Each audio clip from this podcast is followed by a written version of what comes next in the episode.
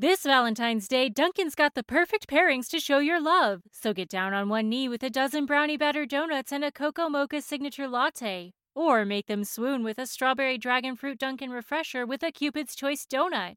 Are you ready for love? America runs on Dunkin'. Price and participation may vary, limited time offer.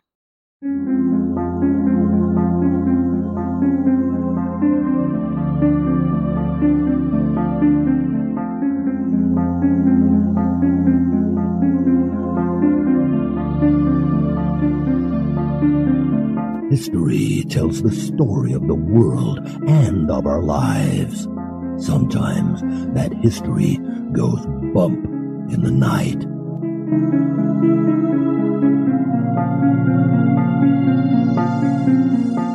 Broadcasting from the center of oddity and the supernatural in Central Florida, it's the History Goes Bump podcast.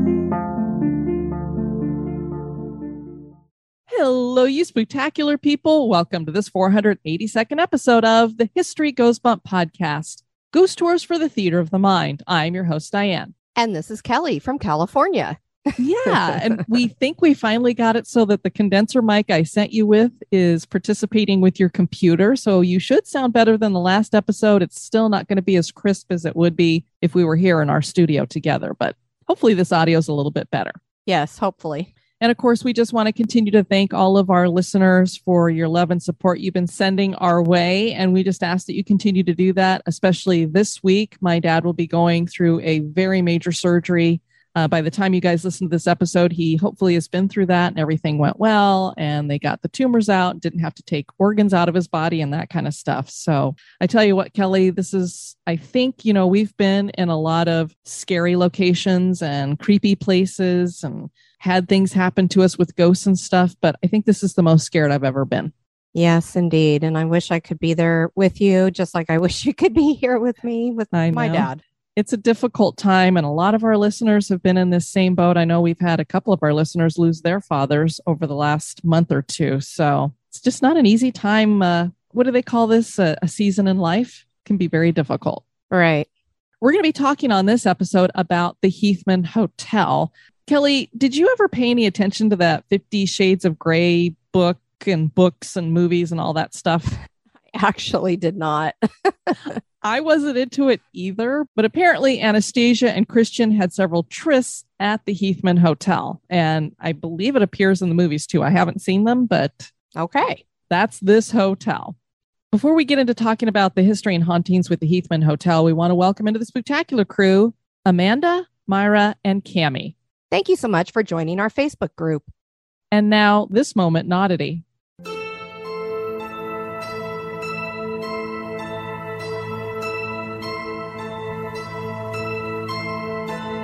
The hotel industry goes back way further than you might think.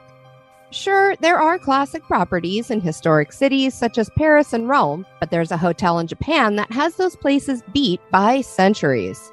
The hotel is known as the Nishiyama Onsen Keiukan and has been in business for over 1,300 years. It's even been run by 52 generations of the same family up until 2017.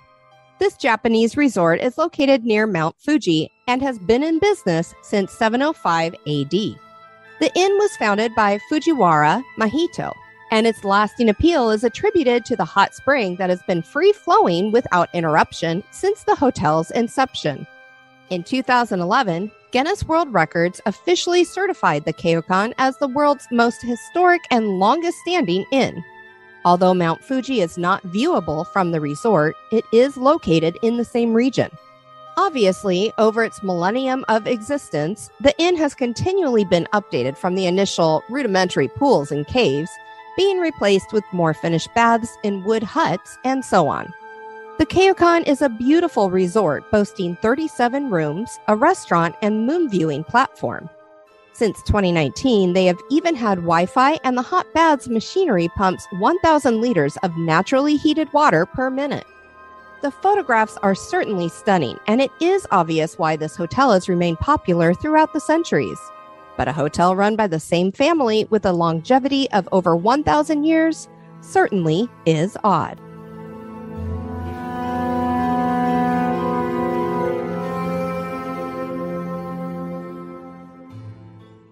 Peekaboo, I see you.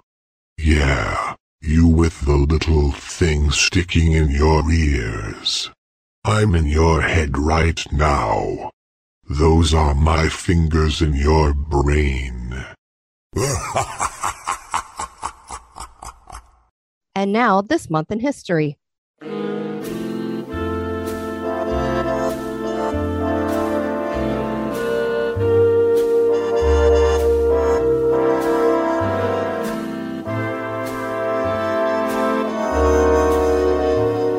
In the month of April, on the 2nd, in 1792, Congress passed the Coinage Act, establishing the first national mint in the United States. During the colonial period, any monetary purchases were done with foreign currency, colonial currency, livestock, produce, or other goods. After the Revolutionary War, the United States was governed by the Articles of Confederation, which gave authority to individual states to mint their own coins. After the ratification of the Constitution, it was determined that a national mint was needed. At the time, Philadelphia was the nation's capital and thus was chosen for the mint's location. A scientist appointed by President George Washington purchased two lots at Arch and 7th Streets. On these lots, a three story building was erected, which made it the tallest building in the area and the first federal building constructed under the Constitution. Coins began production immediately, and in 1795, the National Mint became the first federal agency to employ women, which were hired to the position of adjusters. In 1835, after the initial gold rushes in the Americas, Congress passed legislation to build three new branch mints to be located in North Carolina, Georgia, and Louisiana. Later, in 1849, an additional mint was established in San Francisco to accommodate for the California gold rush. Other locations were established as the nation continued its growth. Today, the Mint maintains production facilities in Philadelphia, San Francisco, Denver, and West Point, and a bullion depository in Fort Knox.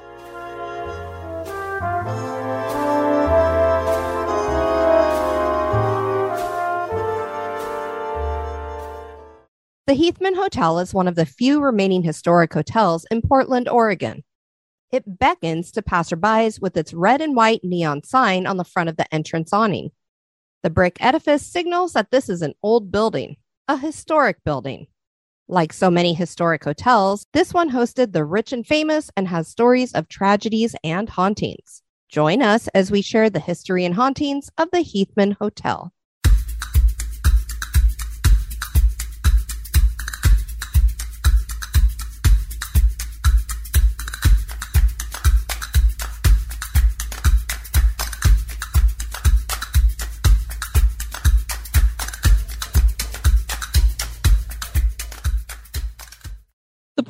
Was inhabited by the Upper Chinook Indians and the Multnomah people, and they found the area to be rich in fish, berries, and root vegetables. This was also prime hunting ground in the Tualatin Plains. These plains inspired the nickname used by early settlers, traders, and trappers, the clearing. Tennessee pioneer William Overton and Boston lawyer Asa Lovejoy bought 640 acres that included the clearing and the waterfront that proved to be deep enough to allow this to become a port town. This was in 1843. By 1845, Overton was done with trying to tame this land and he sold his share to Francis Pettigrove, who hailed from Portland, Maine. And that fact probably informs you where the name Portland came from. I never knew that, did you? I had no idea. No. So Portland, Maine was first, and then this Portland was actually named for it.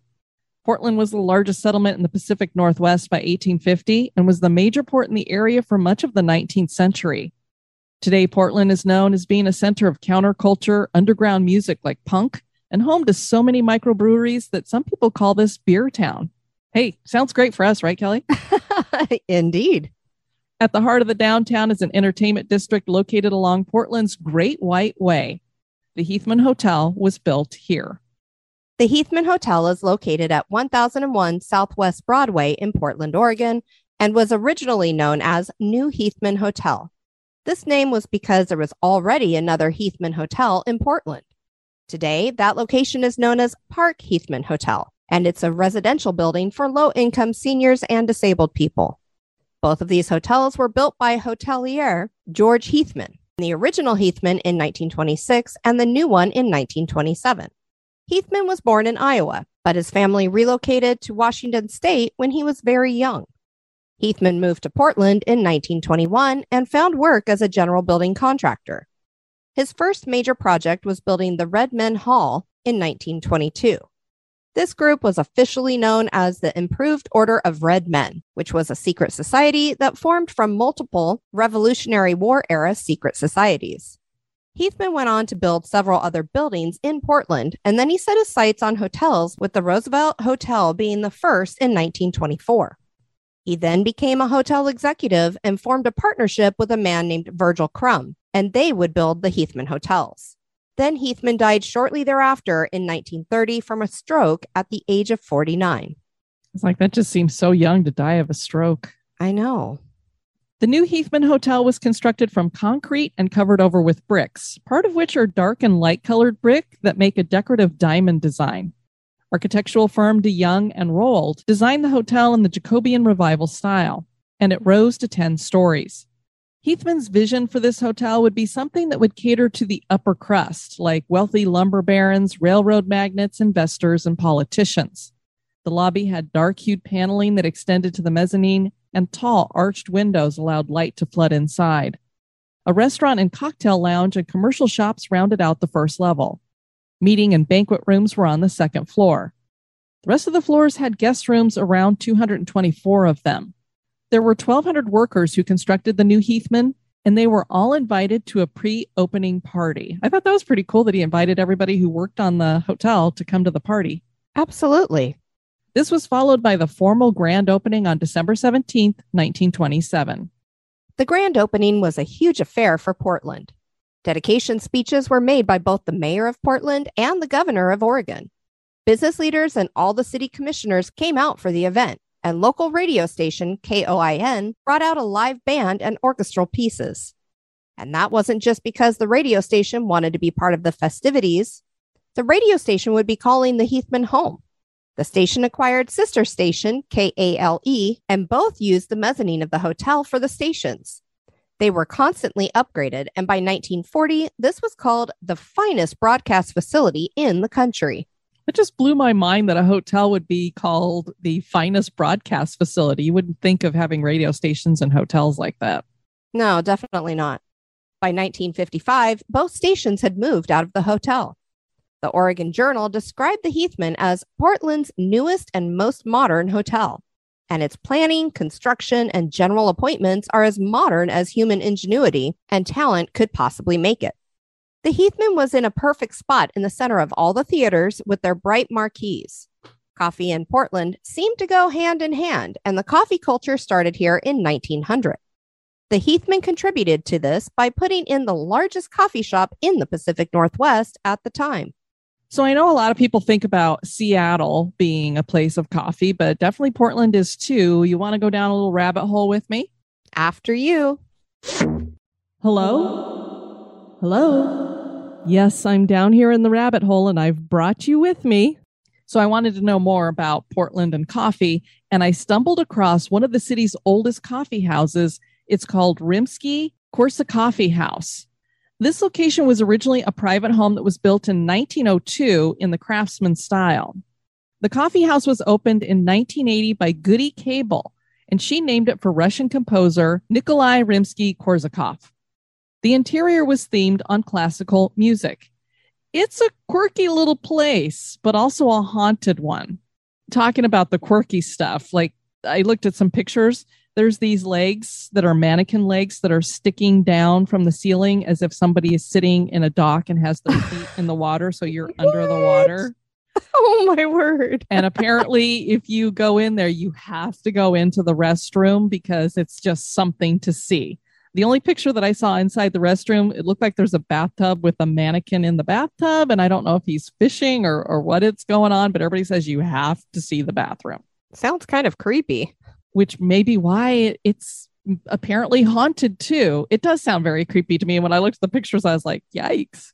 Apparently, the former owners were a couple of writers who had witnessed the Russian Revolution and they wrote about it and stuff. And they're hanging around here in the afterlife. But even if that isn't enough to make this a haunted location, some of the haunting activity is actually rigged. Oh, Tables oh there word. will rotate. vibrate, or elevate. So they kind of embrace the whole idea that this is a haunted coffee house. So I don't know if it technically has real ghosts or if it's just fake ghosts or if it's a mixture of the two. But if you guys have been to what they now call the Rimsky, let us know. It sounds like a blast. All right, Kelly. I have an idea for getting us out.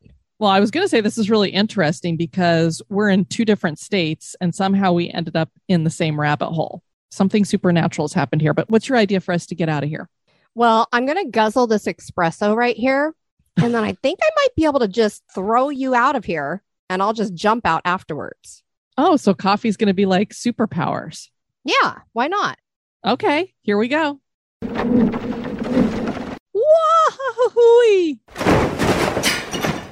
Here I come.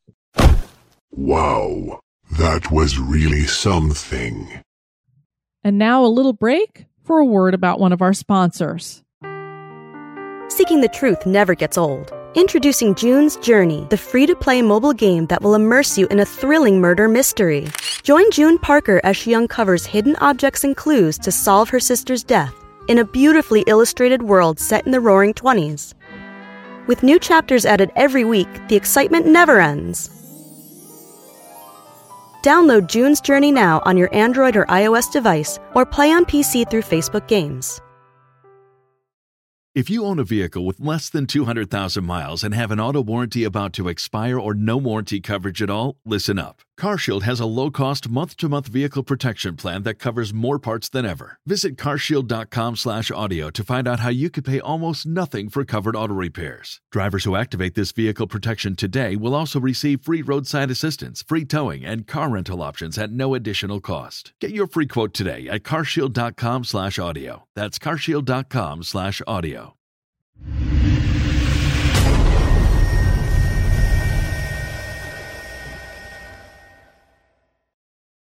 Despite George's death, the Heathman family held on to the new Heathman until the early 1960s.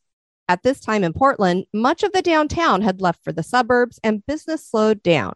City leaders knew they needed to do something to reinvigorate the downtown area, so a performing arts center was planned. The Arlene Schnitzer Concert Hall was opened in the old Paramount Theater. The Heathman was nearly unoccupied. The hotel underwent a major renovation in 1983 that finished in 1984 and cost $16 million. The main entrance was moved to a spot that once housed a gift shop and drugstore. That drugstore was Portland's first 24 hour pharmacy. Portland architect Carter Case and interior designer Andrew Delfino designed the interior to have new natural materials like marble and teak. The tea court was restored, and a century old crystal chandelier that was once used in the U.S. Embassy in Czechoslovakia was placed above that tea court. All the guest rooms were renovated and furnished in various pieces representing 18th through 20th century styles of Biedermeier, Ming, Empire, and Regency. The hotel was placed on the National Register of Historic Places in February 1984. Through the years, there have been multiple owners. There was the Stevenson family, the Rim Corporation of Modesto, California, the McCormick and Schmick restaurants, the LaSalle Hotel properties, and then finally the Pebblebrook Hotel Trust, who spent another $20 million in renovations to create a semi formal and luxurious hotel. As part of this image, doormen are dressed as English beef eaters. oh my word. That's amazing. Yeah, I was looking at a picture and it was from the front, and I was sitting there going, Is that doorman wearing a beefeater's costume? And sure enough, yep. And the beefeater costume thing continues inside in regards to a bronze sculpture of an English bulldog dressed in a beefeater costume that is named Zelda. Oh my word, I love it. yeah, this is something that has to be seen.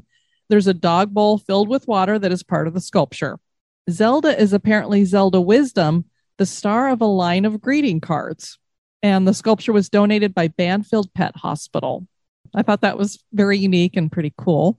The Heathman has always been known for its fine dining, and the restaurant here has undergone many variations as well. The Heathman Restaurant and Bar was one of Portland's top restaurants and earned four stars from the Forbes Travel Guide in 2014. And an all awful menu was created in honor of Anthony Bourdain, and that's O F F A L. And awful is awful. It's innards, Kelly. Yummy. I mean, I didn't watch a lot meat. of. Yeah, I, I didn't watch a lot of Anthony Bourdain's show, so I don't know if he liked to eat that a lot. So that's why they made a menu like that. But I would not have cared for that. The restaurant underwent a major renovation and reopened in 2016 as Headwaters that specialized in seafood. Today, the restaurant is apparently under renovation again with plans to open here in spring of 2023. So it should be any time now. But when I went to the website to look up, you know, what the name of the restaurant was and all that stuff, I'm like, oh, it's still closed. it's closed. They're putting another one in. So I don't know if Headwaters wasn't real popular. I don't know if it didn't make it through COVID or what happened, but they're going to have a new restaurant. I don't know anything about it. They don't give any hint as to what kind of food it's going to serve or anything. I would have much preferred seafood over innards, but okay. yeah. I'm assuming that you could like say, can I have the all awful menu, but that there was another menu too? Because I would imagine. not many people are into organ meat. So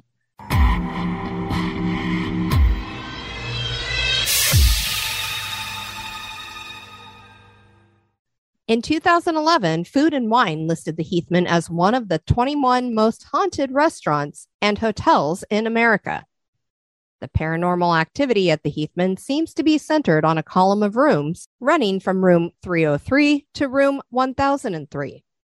An employee named Fidel Semper told CBS News in 1999 that a guest in room 703 killed himself in 1975 because he couldn't deal with being blind or perhaps he fell out of the window. Okay. Quite a option between how he died. Well, and I always find it interesting because in most hotels you can't open the windows specifically for this. Right. So did he find if he fell out the window and this guy found him, wouldn't he know he fell out the window? Or maybe he jumped out the window? I don't know. The whole legend behind Anyway. this thing is so weird because I also heard that a woman threw herself down the stairwell or something from the seventh floor. So I don't know exactly what happened here, but apparently somebody committed suicide or something, and that's why we have this haunting. Right. And Fidel believes that this person may be one of the spirits haunting the hotel. People hear the screams of someone falling past these rooms and then the sound of breaking glass. The guest started from 703 and ended by crashing through the glass window of the library. The most haunted room of this bunch, ending with 03, is that room number 703. A woman who was staying in room 703 came down to the front desk in 2008 and said she was very irritated that her towels had been thrown on the floor. She blamed an incompetent maid. The staff replaced the towels. Later that night, the woman found the towels on the ground again. She knew no one had been in the room. So apparently, I would think she went down to the front desk since they have this added information and apologized for going off on the maid service. I would hope so. Another interesting story told about room 703 involved the TV in the room. A guest was unwinding and jumped in the shower. After clearing the suds from their ears, they heard a familiar sound. The television was on, but the guest hadn't turned the TV on. The guest got out of the shower and made sure the room was empty and then got back in the shower. A minute later, the TV was back on again. After showering, the guest went to the front desk and reported that something was wrong with the TV. A staff member accompanied the guests back to room 703 and checked out the TV, see if anything was wrong, but of course, everything seemed to be working fine. So the staff member headed for the door. Before the staff member could leave, the TV roared back to life and the sound was all the way up. The hotel moved the guest to another room I would imagine. and probably went, Oh man, we always get calls to this room. I would expect so. In room 503, guests have complained of being awakened from sleep by the sound of someone crying. When they look around the room, they see a figure that vanishes once seen. Things move on their own around the room as well. A guest was once again complaining at the front desk about her suitcase and clothing being moved when she had a do not disturb sign on the door. She thought someone had entered her room without permission. The manager did a key audit so that they could identify who had entered the room. The audit revealed that the only person who had entered the room that day was the guest. The manager gave the woman a new key, but the next day, the woman reported that her clothes had been moved again. A staff member entered room 503 and saw a giant ball of energy zipping about the room.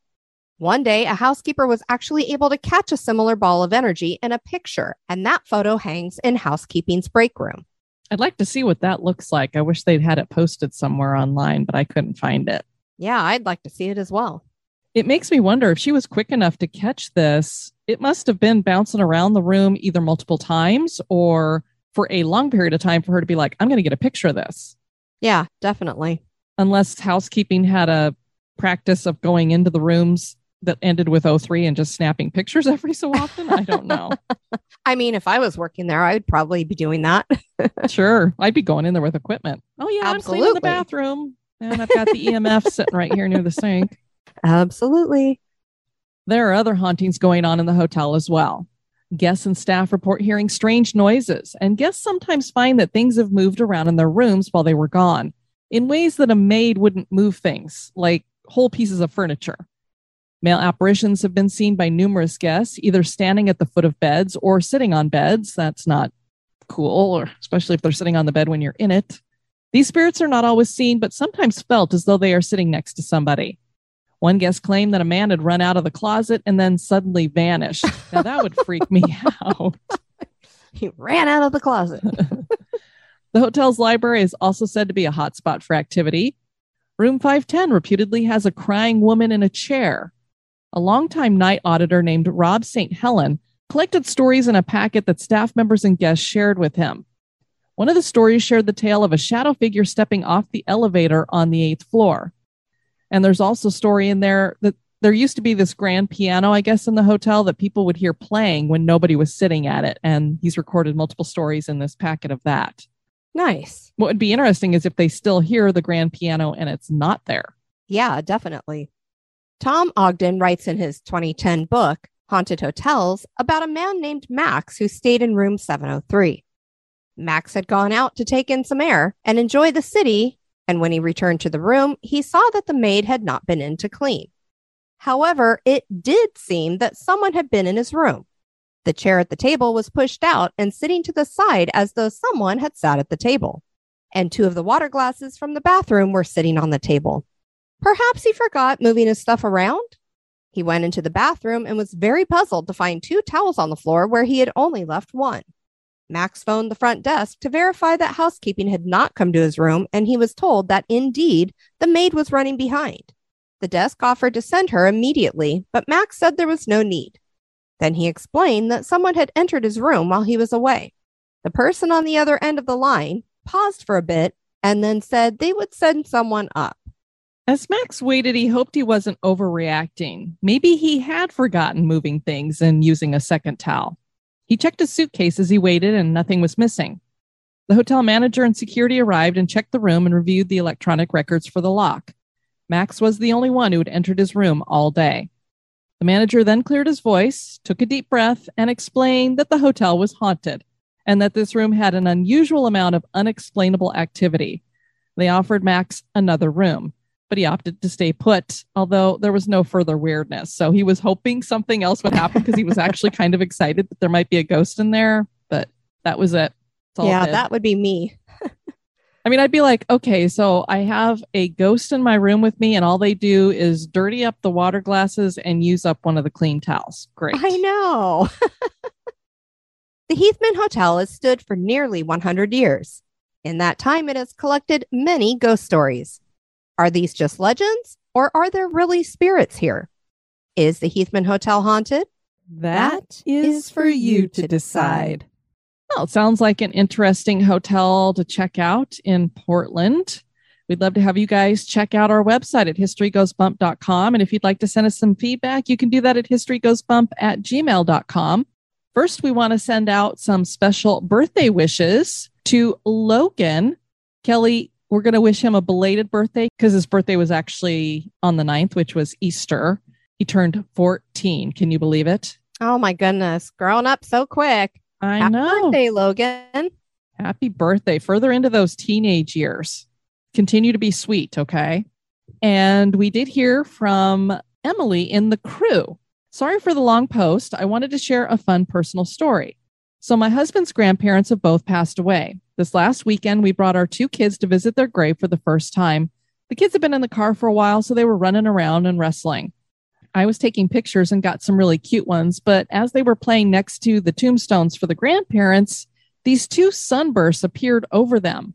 I even took a small video and the light follows the kids around, but in other pictures that are not around the gravestones, it goes away. So it seems like the sunbeam was only there, even though she was pointing the camera in the same way. I know the lighting could just be off, but it just seemed like too much of a coincidence. Another fun story about a year ago, just my husband and I stopped on our way to see our favorite Johnny Cash tribute band play. We saw them on our first date. And as we were leaving the cemetery, Johnny Cash just so happened to start playing on the radio. We used to drive grandma to the casino. She loved to gamble, and we would sing and listen to Johnny Cash the whole way. Well, at the show, there was a 50 50 raffle, and we never gamble, but it was going towards a good cause. And so my husband, in honor of grandma, put money in, and bam, we won. Again, could just be a coincidence, but I choose to think that it's grandma and grandpa watching over us and my babies. Well, everybody knows what we think. Absolutely. I don't believe in coincidences ever. So if you have something that is a coincidence uh, that you think is a coincidence, no. You know, maybe it was a sunbeam or something, but I would like to believe that your grandparents were enjoying their grandchildren. And uh, I have no doubt that the gambling probably went your way because grandma made sure. Absolutely. We also heard from Rick. He sent us an email he says, Hi, Diane and Kelly was listening to the latest History Goes Bump where you made mention of Venus flytraps. I once had a pet Venus flytrap I called Vulnavia, named after Vincent Price's femme fatale henchwoman in the abominable Dr. Phibes. Unfortunately, my Vulnavia was not as efficient nor sexy, not even as a hench plant. She never caught a fly. Even when I put a dead one between the lobes, nothing happened. Aw. As far as my experience with Venus flytraps go, they are rather dumb. And I speak as one who used to own whippets. These are small greyhound like dogs who I consider the world's fastest couch potato. Never any trouble getting them to eat, however. I think whippets are so cute. They are. And I actually had a Venus flytrap previously also. But mine Oh, you eat. did? Oh, I it did. did eat. Yeah, it did. Nice. Did it ever bite your fingers? I mean, if you stuck your finger in, in the little leaves and made it close, yeah. but it didn't it hurt. Oh, No, it wasn't like the movie Little Shop of Horrors. gotcha. It just doesn't take your whole hand off or your arm. No, doesn't lust for blood, Oh, bummer. just bugs. Well, we want to thank everybody for joining us on this episode. I've been your host, Diane. And this has been Kelly. You take care now. Bye-bye. This episode is brought to you by our executive producers. Dispatches from the grave digger. We'd like to welcome into the cemetery Myra Servin. We're going to be placing you in a chest tomb. Thank you so much for supporting History Goes Bump. We really could not produce this show without our executive producers. Have a spooky experience that occurred at an historic location? Want to give us feedback or have a suggestion for the show? Share it with us at historygoesbump at gmail.com.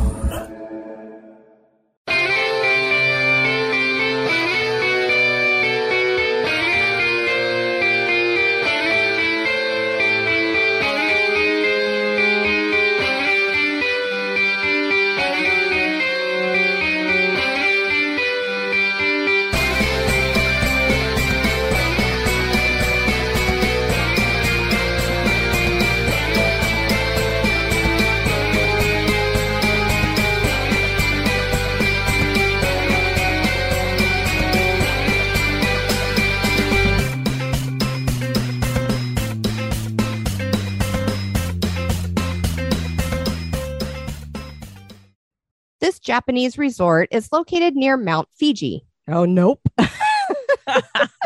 oh, my God. Oh, nope. oh, man, I'm so tired. The inn was founded by Fujiwara Mahito. I want a mojito. No, I'm just kidding. I just thought the same thing. I need a drink. Coins began product. Product, production. Today, the Mint maintains production facilities in Philadelphia, San Francisco, Denver, and West Point, and a bullion depository in Fort Knox. And I've actually been to the Denver Mint many times. Nice. Do you know how to tell where a coin has been minted? I have no clue. When you look at the face of it, it will have a little S for San Francisco and a D for Denver and a P for Philadelphia. Oh, very cool. Yeah. I have seen that. I just did not know how it was related. Yeah, so that's what that's what that means.